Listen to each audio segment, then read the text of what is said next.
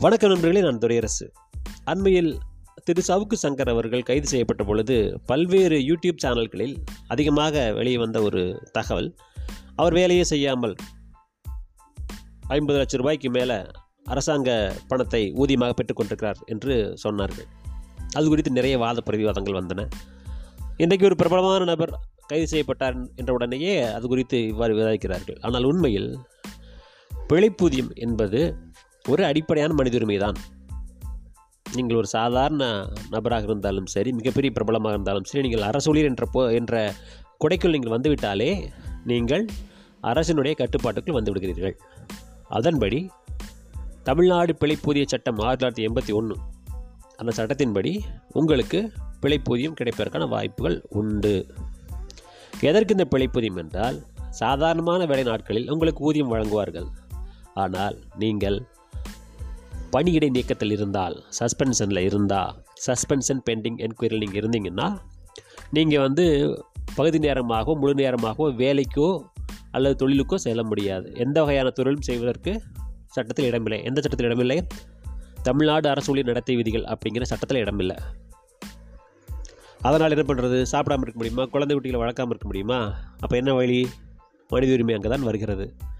மனித உரிமையையும் தொழிலாளர் உரிமையும் சேர்த்து தான் தொழிலாளர் சட்டங்கள் வந்து உருவாக்கப்பட்டிருக்கின்றன. நம் ஐஎல்ஓ என்கிற உலக தொழிலாளர் நிறுவனத்தில் அமைப்பில் நாம் உறுப்பினராக இருக்கிறோம் என்பதால் அனைத்து தொழிலாளர் சட்டங்களும் அதனுடைய பார்வையில் தான் இருக்கும். அந்த அடிப்படையில் கொண்டு வரப்பட்டது தான் the Tamil Nadu payment of subsistence allowance act nineteen eighty one என்கிற சட்டம். இது ஒரு மத்திய இது- இந்த இந்த சட்டத்துக்கான விதிகளும் உண்டு. அது துணை விதிகள்னு சொல்லுவாங்கள்ல அது மாதிரி. ஒரு பேர் ஆக்ட் இருக்கும் அதுக்கு ஒரு துணை விதிகள் இருக்கும் அதே மாதிரி இந்த Tamil Nadu payment of subsistence allowance rules eighty one அப்படின்னு சொல்லி இருக்குது அது வந்து அரசாணையின் ரெண்டாயிரத்தி எட்நூற்றி முப்பத்தெட்டு இருபத்தெட்டு முப்பத்தெட்டு லேபர் அண்ட் எம்ப்ளாய்மெண்ட் இருபத்தொம்போது டிசம்பர் ஆயிரத்தி தொள்ளாயிரத்தி எண்பத்தொன்னில் இது வந்து கொண்டு வந்தாங்க. எந்த சட்டமாக இருந்தாலும் அதற்கு ஒரு துணை விதிகள் வேண்டும். அது எப்படி நடைமுறைப்படுத்த வேண்டும் என்பதற்கான துணை விதிகள் அவை. சரி எதற்காக அப்படின்னு சொல்லி பார்க்கலாம். தொண்ணூறு நாட்கள் வரைக்கும் ஒரு அரசு ஊழியர் சஸ்பென்ஷனில் இருந்தார் அப்படின்னா அவருக்கு வந்து அவர் கடைசியாக எவ்வளோ சம்பளம் பெற்றாரோ அதில் ஐம்பது விழுக்காட்டை அவருக்கு பிழைப்பூதியமாக தர வேண்டும். அதாவது அவர் பிழைப்பதற்கான வாழ்நாள் அவர் அவர் தன் வாழ்க்கையை நடத்துவதற்கான ஊதியம் அது. சம்பளம் கிடையாது பிழைப்பூதியம் அது. ஜீவனாம்சம்னு சொல்கிறோம் இல்லையா? அதற்கான தமிழ் சொல் தான் அது. தொண்ணூறு நாட்களை கடந்து விட்டது. நூற்றி எண்பது நாட்கள் வரைக்கும் இந்த விசாரணை நடந்து கொண்டிருக்கிறது. அப்படின்னா ஆறு மாதம் இந்த தொண்ணூற்றி ஒரு நாள்லேருந்து ஆறு மாதம் வரைக்கும் அந்த அந்த நூற்றி ஐம்பது நாள் வரைக்கும் உள்ள பீரியட் ஆயிடுச்சுன்னு வச்சுக்கோங்களேன். அந்த பீரியடுக்கு என்ன பண்ணுவாங்கன்னா எழுபத்தஞ்சு விழுக்காடு உங்களுடைய கடைசி லாஸ்ட் ரிட்டர்ன் சேலரி சொல்கிறோம் இல்லைங்களா? கடைசியாக என்ன ஊதியம் வாங்கினீர்களோ அதில் எழுபத்தைந்து விழுக்காடை தர வேண்டும். அதையும் தாண்டி போய் போய்விட்டது. ஆறு மாதத்தையும் தாண்டிச்சு அப்படின்னா முழு ஊதியத்தையும் தந்துவிட வேண்டும். இதில் வந்து போக்குவரத்து படி இதெல்லாம் கழிச்சிருவாங்க.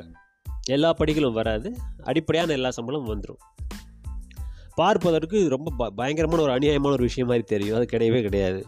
நீங்கள் எங்கேயாவது வாய்ப்பு கிடைத்தால் தமிழக அரசோ மத்திய அரசோ பொது நிறுவனமோ எங்காவது ஒரு ஒரு இடத்துல வேலை செய்கிறவங்க ஏதாவது ஒரு குற்றச்சாட்டின் கீழ் பணியிடை நீக்கம் செய்யப்பட்டு வழக்கை சந்தித்து கொண்டிருந்தால் அவரிடம் வாழ்க்கை எப்படி இருக்கிறது என்று கேட்டு பாருங்கள். எல்லாருமே வந்து லஞ்ச ஒழிப்பு துறையால் கைது செய்யப்பட்டு அந்த எதிர் அந்த விசாரணை எதிர்கொள்வாங்கன்னு அர்த்தம் இல்லை வெவ்வேறு காரணங்களால் வெவ்வேறு விசாரணைகளை எதிர்கொள்ளலாம். அரசு ஊழியர் வந்து தன்னுடைய மூத்த அதிகாரியை மரியாதை இல்லாமல் நடத்தினார். அவர் சொல்கிறத கேட்கல பணியில் கவனக்குறைவு. என்பன போன்ற விஷயங்களை சொல்லி கூட ஒருவரை பணி இடைநீக்கம் செய்து விடலாம். ஆக பணி இடைநீக்கிறது அப்படிங்கிறது ஃபஸ்ட்டு முதல்ல ஒரு அவமானம்.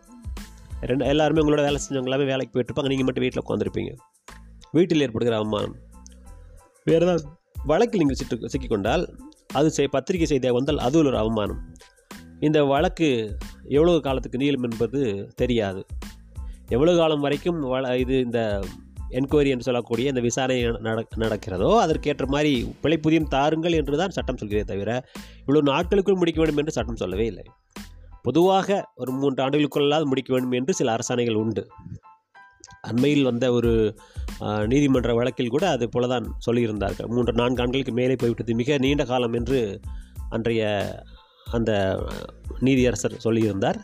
ஆனால் பத்தாண்டுகளை கடந்த சஸ்பென்ஷன் பெண்டிங் என்கொயரி கேசஸ் கூட நிறைய இருக்குது.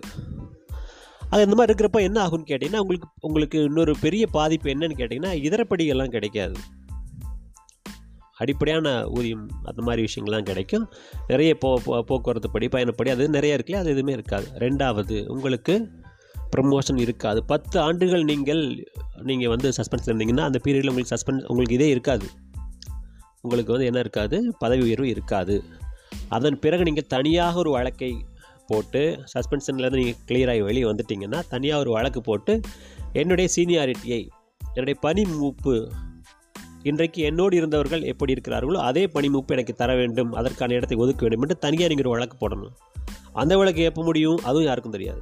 அது ஒரு வேளை பத்து வருஷம் நினச்சுன்னு வச்சுங்களேன் பத்து வருஷம் கழிச்சு இது ஒரு பத்து வருஷம் அது ஒரு இருபது வருஷம் கழிச்சு தான் உங்களுக்கான நீதி கிடைக்கும். உங்களுக்கான நீதி கிடைக்கும் போது ஒன்று நீங்கள் உயிரோடு இருக்க வேண்டும் அல்லது நோய் நொடிகள் இல்லாமல் இருக்க வேண்டும் அல்லது ஐம்பத்தெட்டுலேருந்து அறுபது வயதை நீங்கள் கடக்காமல் இருக்க வேண்டும். இவ்வளவு இருக்குது ஒரு அரசு ஊழியராக இருப்பது ஒரு பொது நிறுவன ஊழியராக இருப்பது அப்படிங்கிறது ஒன்றும் சுலபமான வேலை கிடையாது. ஒரு தனியார் நிறுவன வேலையை போன்றது அல்ல இது ஏகப்பட்ட சட்ட சிக்கல்களோடு பின்னி பிணைந்ததாகத்தான் இந்த பிரச்சனை இருக்கிறது. ஆக இந்த பிழைப்பூதியம் விஷயத்தை பொறுத்த வரைக்கும் நீங்கள் யாரிடம் முறையிடலாம் என்றால் எனக்கு பிழைப்பூதியம் தரவில்லை என்று வச்சுக்கோங்களேன் இப்போ நான் வந்து சஸ்பெண்டட் எம்ப்ளாயி அப்படின்னா நான் வந்து என்ன பண்ணணும்? என்னது யார்கிட்ட நான் வந்து சம்பளம் வாங்கணும் அவங்களுக்கே கொடுக்கலாம்.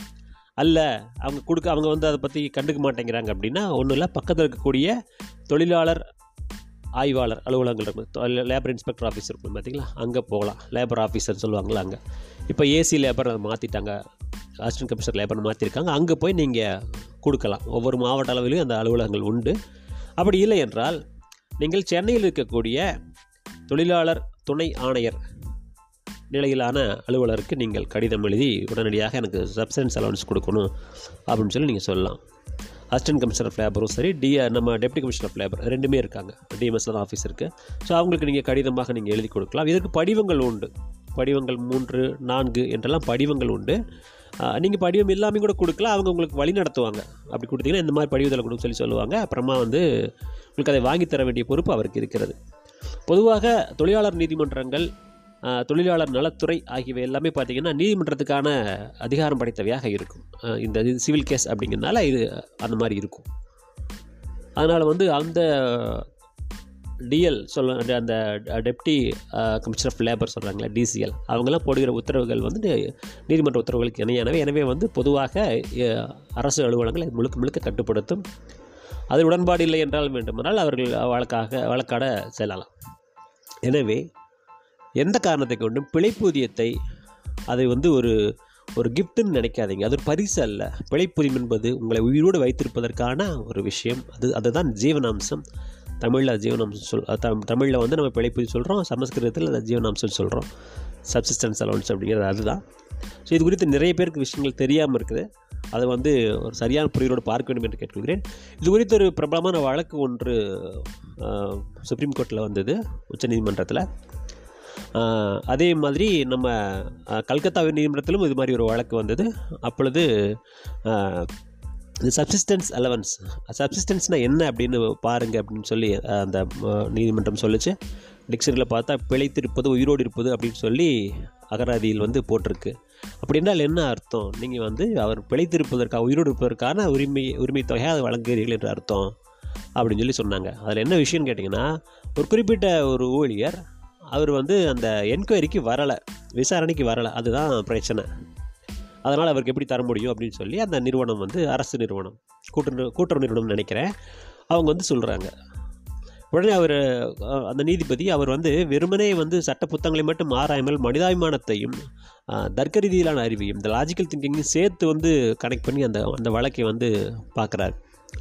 சரி அந்த நீங்கள் சொல்லுகிற அந்த விசாரணை நடக்கிற இடத்துக்கும் அவர் இருக்கிற இடத்துக்கு எவ்வளோ தூரம்னே அது நூற்றுக்கணக்கான கிலோமீட்டர் தூரம். சரி. அப்படி என்றால் சொந்த வீட்டுக்குள்ளேயே அவர் வாழ முடியாத அளவுக்கு நீங்கள் வாழ்வதற்கான உரிமை பறித்து விட்டீர்கள். பிழைப்புதியும் கொடுக்கவே இல்லை. வாழ்வதற்கே வசதியற்ற வகையற்ற ஒருவன் எப்படி வந்து என்கொயரியில் அட்டன் பண்ணுவான்? இது என்ன நியாயம் இருக்குது? அப்படின்னு சொல்லி கேட்டோன்னே பதிலே சொல்ல முடியல. அதனால் என்கொயரி அட்டன் பண்ணாமல் இருக்கிறார் அப்படின்னா அது ஒரு காரணமெல்லாம் சொல்ல முடியாது. என்கொயரி ஏன் அட்டன் பண்ணலைன்றது தனி வழக்கு. அவருக்கு சப்ஸ்டன்ஸ் அலோன்ஸ் கொடுக்க வேண்டியது அடிப்படை மனிதாபிமானம் அடிப்படை லேபர் ரைட் அது. நீங்கள் அதை வந்து வலை வயலட் பண்ண முடியாது அப்படின்னு சொல்லி அற்புதமான தீர்ப்புலாம் நம்ம பார்த்துருக்குறோம். அதனால் இது குறித்த தெளிவை வந்து நம்ம மக்களுக்கு வேணும். உங்களுக்கு தெரிஞ்சவங்களுக்கு தகவலெல்லாம் பரப்புங்க. இந்த மாதிரி விஷயங்கள் நம்ம தெரிந்து கொள்ள வேண்டியது. எவ்வளோ விஷயங்கள் நம்ம தேவையில்லாத பார்க்குறோம். யூடியூப்பில் பார்க்குறோம் ஷார்ட்ஸில் பார்க்குறோம். இந்த மாதிரி விஷயங்களை தயவு செஞ்சு பகிருங்க. மற்ற தேவையில்லாத விஷயங்களை பகிர்வதை காட்டிலும் இந்த சட்டம் சம்மந்தப்பட்ட விஷயங்கள் மனித உரிமை சம்மந்தப்பட்ட விஷயங்கள் குழந்தைகள் உரிமைகள் சம்மந்தப்பட்ட விஷயங்கள் தொழிலாளர்கள் பெண்கள் சம்மந்தப்பட்ட உரிமைகள் சார்ந்த விஷயங்களை வந்து மற்றவங்களுக்கு பகிர்ந்தீங்கன்னா நல்லாயிருக்கும் மிக்க நன்றி. அடுத்த ஒரு பதிவில் சந்திப்போம். வணக்கம்.